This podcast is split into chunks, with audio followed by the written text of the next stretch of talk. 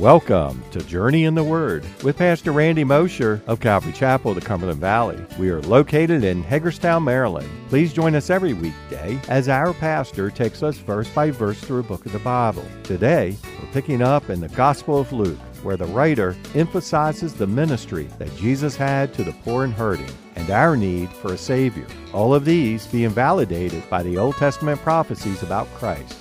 So if you're able, grab your Bibles and join us as we continue our journey in the Word. And so what Jesus is saying is that, look, if you hold me with this high esteem, if you hold me with affection as you say you do, then why wouldn't you obey me? That's what he's saying. Now, to appreciate fully what he's saying, we have to first understand what that title means and what it doesn't mean in the context of the culture of Jesus' day, in particular at this point in his ministry. The Greek word Jesus used here for Lord is the word kurios.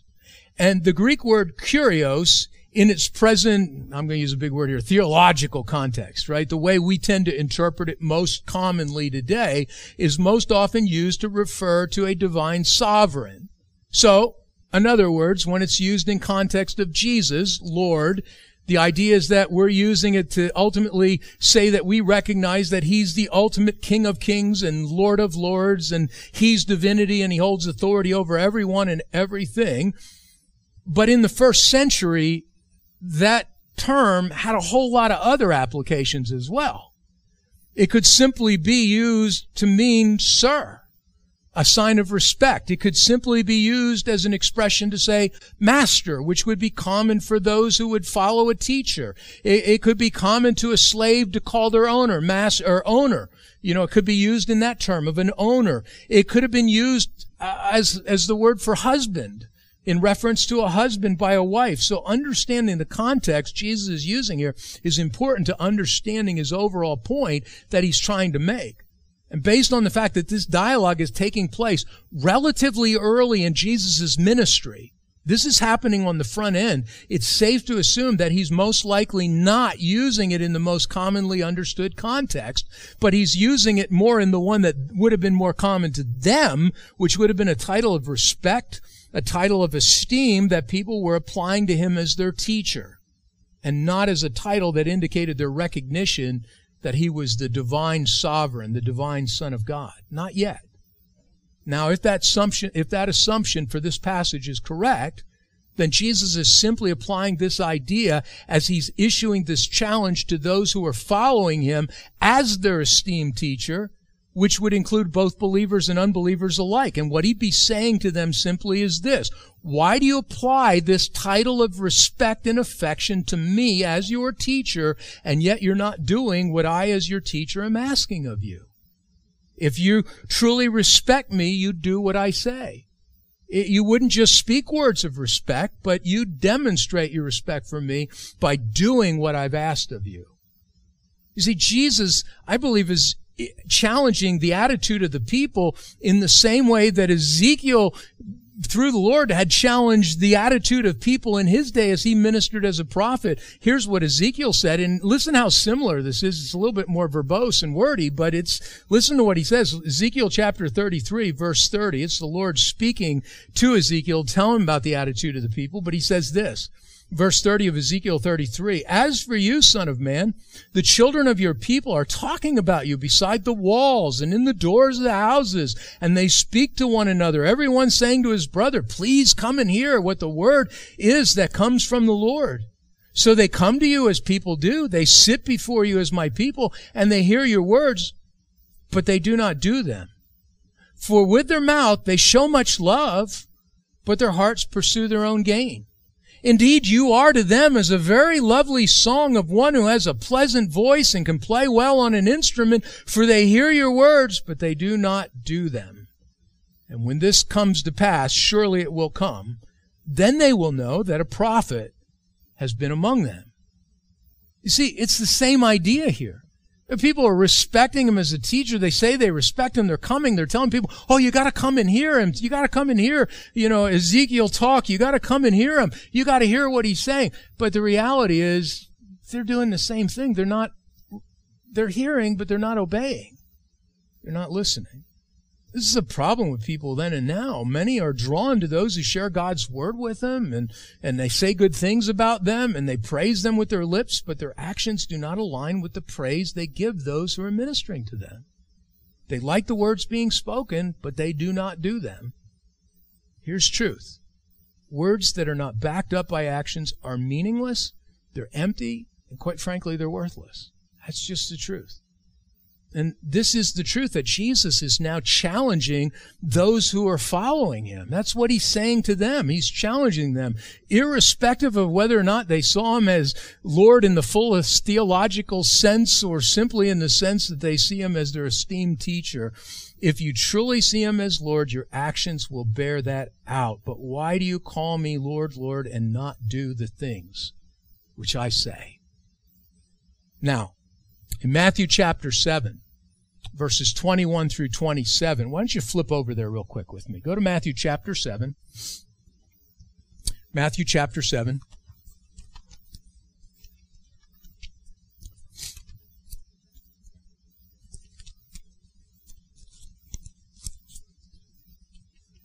Matthew chapter 7, verses 21 through 27. Many people refer to this and say, well, this is the same thing it's the same thing, it's just presented a little bit differently. Well, yes and no. In Matthew chapter 7, verses 21 through 27, Jesus issues a very similar challenge using very similar words. But in that passage, it is very clear that he has his divine authority in mind. There's no question about it in this passage. And he's speaking to a specific crowd of people regarding their salvation status. Look at what he says beginning in verse 21 of Matthew chapter 7. Not everyone who says to me, Lord, Lord, shall enter the kingdom of heaven, but he who does the will of my Father in heaven. Many will say to me in that day, Lord, Lord, have we not prophesied in your name, cast out demons in your name, done many wonders in your name? And then I will declare to them, I never knew you. Depart from me, you who practice lawlessness. Now, unlike our passage here in Luke, in this passage, Jesus is specifically talking to those who know who he is. It's clear from the language. They know who he is, but they're not redeemed, or at least not in a redeemed relationship with him. They know he is God and they even acknowledge him as such, but their actions, regardless of their words, reveal that they are not in a relationship with him personally. They're using his name for their own self-determined religious purposes but not out of the relationship they are personally in with him. When Jesus says in verse 23, and then I will declare to them, I never knew you. Depart from me, you who practice lawlessness. The word knew is the same Greek word used to describe the kind of intimate knowledge a husband has with his wife. It's not merely knowledge of someone in the sense of having heard of them or having studied them or studied under them, but it implies a close personal relationship with him that is not based on works, but on a submitted heart. But on a submitted heart. Look, it is the truth that there are people who are going to be very surprised to learn that even though they have said, Lord, Lord, and, and done all sorts of good works in Jesus' name that he will one day say to them, Depart from me. I never knew you. Why won't he know them? Before you freak out and start going through the checklist of, oh, is that going to be me? You know, whenever you bring this passage up, it's like sometimes, you know, after discussions with people afterwards, you find out it was sort of like Jesus at the table, you know, that night he says, one of you is going to betray me. And everybody's sort of like, is it me? Is it me? Listen, before you jump to conclusions, you need to think about why it is that he won't know them. And here it is. Because despite all of their words, they really never knew him. Their relationship with him was a relationship based on what? A relationship based on works that they were doing, not, not one of true faith and dependence upon him. They've wrongly concluded that their spirituality was determined by what they did in this life, rather than in the one in whom they entrusted their lives. The reality is that they trusted in themselves, in their own ability to do good works, albeit in Jesus' name, right? But it was still their works nonetheless, rather than simply trusting in Jesus and letting the good works flow out of that relationship with Him. And anything short of simply trusting in Jesus Christ, trusting in Jesus alone by faith and living in dependence upon Him, making Him the focus will not end well. it will not end well when it comes to salvation and eternal life. It won't matter how many good works you've done in His name. I don't care if you fed the poor. I don't care if you went and sacrificed all of your savings to go to another country. If you, I don't care if you were saying it in Jesus' name. If at the heart of those things it was about you proving your spirituality, making yourself feel good about your spirituality through those things that you were doing, that self-dependent spirituality, I can tell you this. Jesus will look at you one day and say, I never knew you. Depart from me, you who practice lawlessness. So let me ask you this morning, what are you guys trusting in? Are you trusting in yourself or are you trusting in Jesus? Are you trusting in Jesus and letting your works flow out of that relationship? Or are you busy about works and the relationship is just the vessel? It's just the tool that you use to do those works. Who are you trusting in? And so, it's clear in this dialogue, which Matthew records, that Jesus is speaking about a completely different issue and, and to a completely different crowd of people than he is here in our passage in Luke. And yet, it's actually two sides of the same coin, if you think about it. In Matthew, he's talking to a people who see their salvation being established in their works. While in Luke, he's talking about the lack of fruitful works by those who claim to follow him as their teacher. One has a wrong focus that impacts eternal life, while the other has to do with fruitlessness that reflects hypocrisy on the part of those who claim to be his followers. Both are important issues, but they are also very different issues that we must not confuse. I point out that distinction because there is a teaching that's prevalent in many circles of Christianity today called Lordship Theology, where this verse, along with the passage in Matthew 7, as well as some other verses, are used to justify the idea if you haven't made Jesus Lord of every area of your life, in other words, living in complete yieldedness to His control over every area of your life continually, then you are not really saved. Well, I most certainly believe that as saved people, we should most certainly be living in submission to Jesus. And he most certainly should have control over every area of our lives. As Jesus says here in Luke, why would we esteem and follow him and not do what he says, right?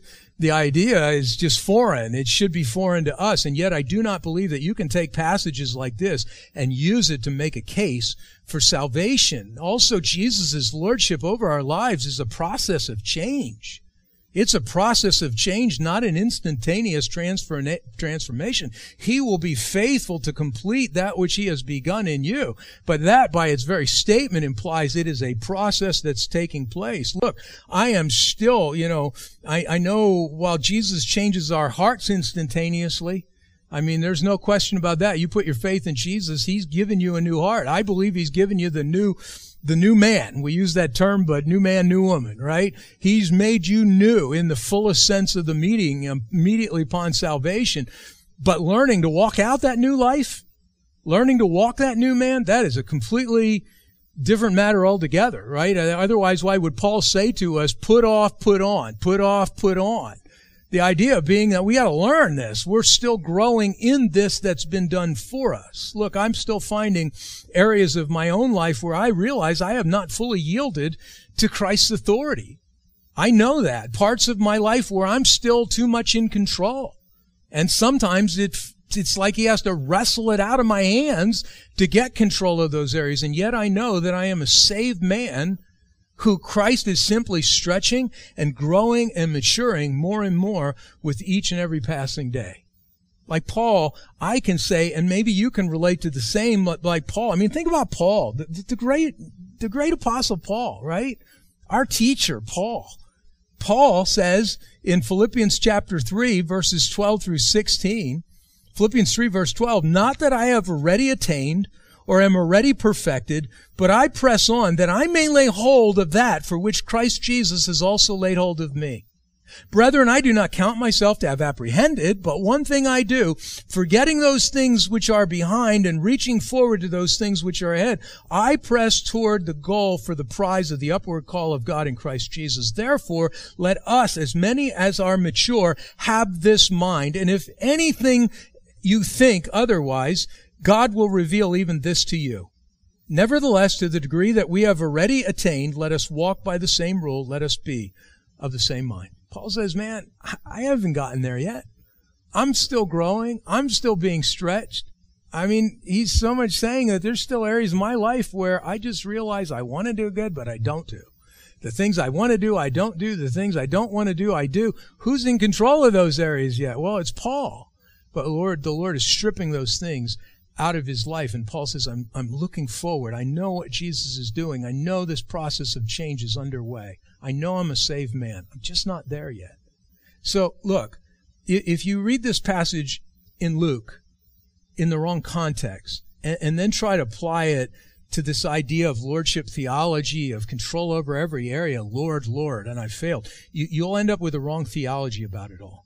Jesus here in this passage in Luke is not addressing the evidence of a saved life, but he is addressing the hypocrisy of esteeming him and yet not doing what it is he's asked. And that we can feel conviction over, right? Even as believers.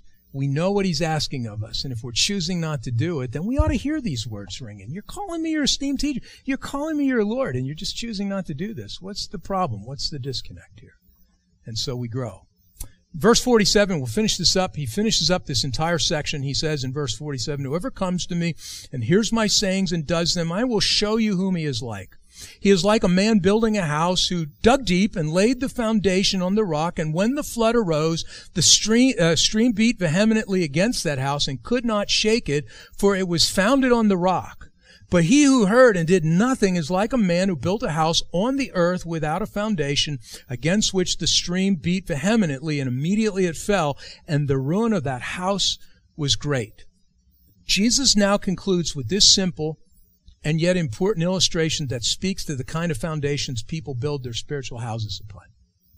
You'll note that he gives the same illustration in, in the similar passage that we just talked about in Matthew chapter 7. He basically talks the same thing. And even though the two accounts are addressing different issues and different audiences, the illustration is perfectly applicable to both of these discussions. I want you to note the two types of houses and foundations that Jesus talks about in this illustration. Number one, house built on a rock. House built on the rock. This is a foundation that Jesus says is the most stable and able to weather the storms that befall it, the spiritual storms that come. The implication is that this house is well established because the foundation is solid. It is immovable. But he also indicates that determination is required to build upon that foundation. Jesus says that it requires being willing to dig deep. They dug deep to find the rock. Now, in the sandy soil of that particular region of the world, those who wanted to build a house that was well established and sound, they'd have to dig down through multiple layers of sand and silt to find the rock bed that existed beneath it all and, and, and then to build upon that. But you had to dig down to get there. We've been to Israel. It is all dust and sand. That's what it is. Everywhere you go. Even where things are growing. Yeah, there's some grass, but underneath the grass, it's still dust and sand. It's, it's a silty, sandy part of the world. But there's a rock layer and you dig and you dig until you find it. But that takes work. It takes work. They had to, to make digging their priority. There were no shortcuts, no lazy approaches. If they wanted the house to be well established, they had to be willing to dig. And so too, Jesus says that this is what's required if you want your spiritual house to be well established and to stand in this passage in Luke, he's equating it to the idea of obeying his commands. Right? Obedience isn't always easy. Take it from me. Obedience is not always easy. But obedience is what's needed. That's what's needed. It's the digging deep that's required. It establishes us spiritually on the rock foundation who we know is who? Jesus himself. He's the rock. Right? Now look, obedience does not save us.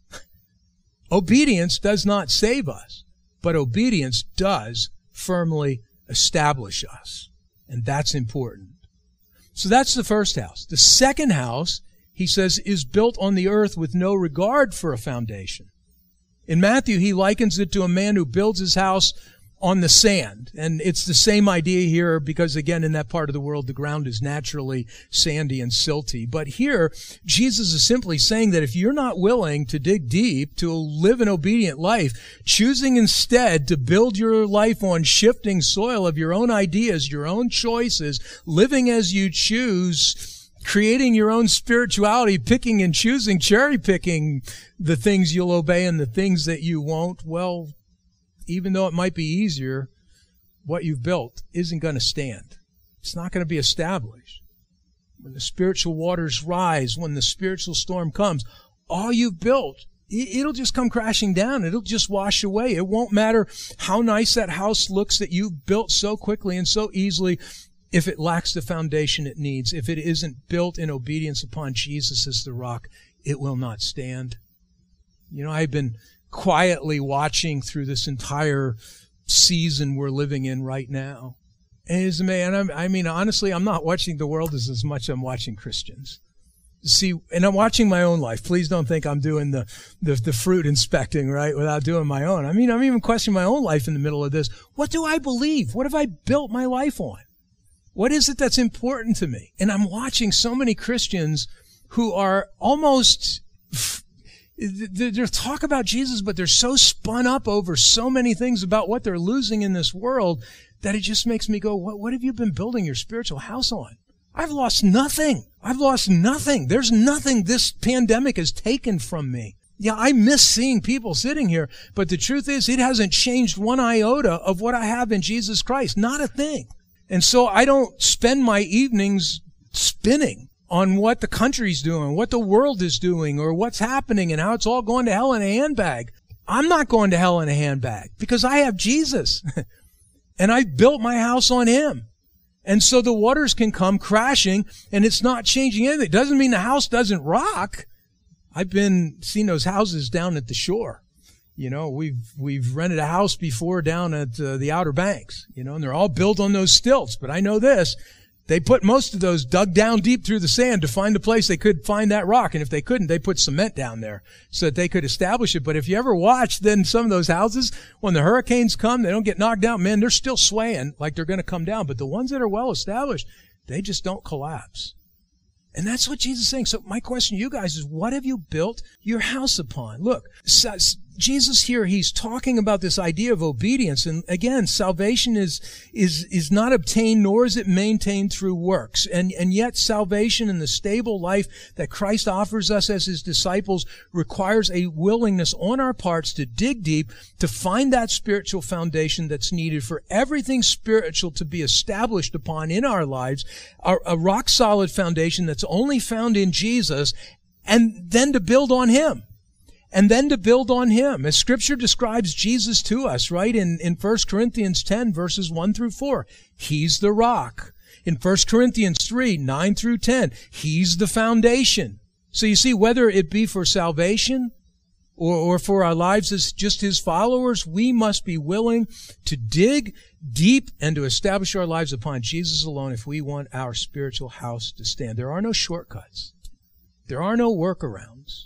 There's no lazy man's way. There's th- that will suffice. Just a willingness to dig deep with a focus on the rock and how he would have us establish our spiritual house. You know, it is one of the things I've learned in counseling as a pastor. People want the easy solutions. They want you to tell them the easy solution. And generally the easy solution is not obedience to the scriptures, right? And so when they come to me and I lay out a scripture before them, I can tell in a matter of minutes where what they're building their lives upon. If they look and say, you know what, I've seen that verse before, and I've never obeyed it. Well, let's begin there. Let's begin to build. Now let's talk about how you can build on that verse, how you can walk that out. Contrasted with the person who comes in and says, well, I know what the Bible says, but that, that, that just doesn't work. it doesn't work, really. Okay, says who? You? God? You put you in his place, right? That's all Jesus is saying here. Look, whoever comes to me and hears my sayings and does them, I will show you whom he is like. He is like a man building a house who dug deep and laid the foundation on the rock. And when the flood arose, the stream beat vehemently against that house and could not shake it, for it was founded on the rock. Have you guys established your spiritual house upon the rock? I'm still building. I'm still growing. The structure is underway, but I can tell you this I chose a long time ago to build on the rock. Not on my own ideas, not on my own way of doing things. Even when I find the scriptures hard to obey and I'm challenged by them, I might turn away for a short time, but I can't escape them. I just keep coming back to them because I know in the end that God knows better than I do. and I want to be, be obedient to him, not just as his disciple, but as, as my Lord and Savior, right? As both. I want to be obedient to him because I know that if I'm calling him that, then I want to live that, and I want that to be a reflection of my life. And I know as I do that, that the house will be established, and he'll continue to build on it. Amen. Thank you for joining us for another episode of Journey in the Word, a verse by verse teaching ministry of Calvary Chapel of the Cumberland Valley. If you would like to listen to more teachings or find out more information about us, go to www.journeyintheword.org. That's www.journeyintheword.org. Thanks again for listening. We hope you'll tune in for our next episode as we continue our journey in the Word.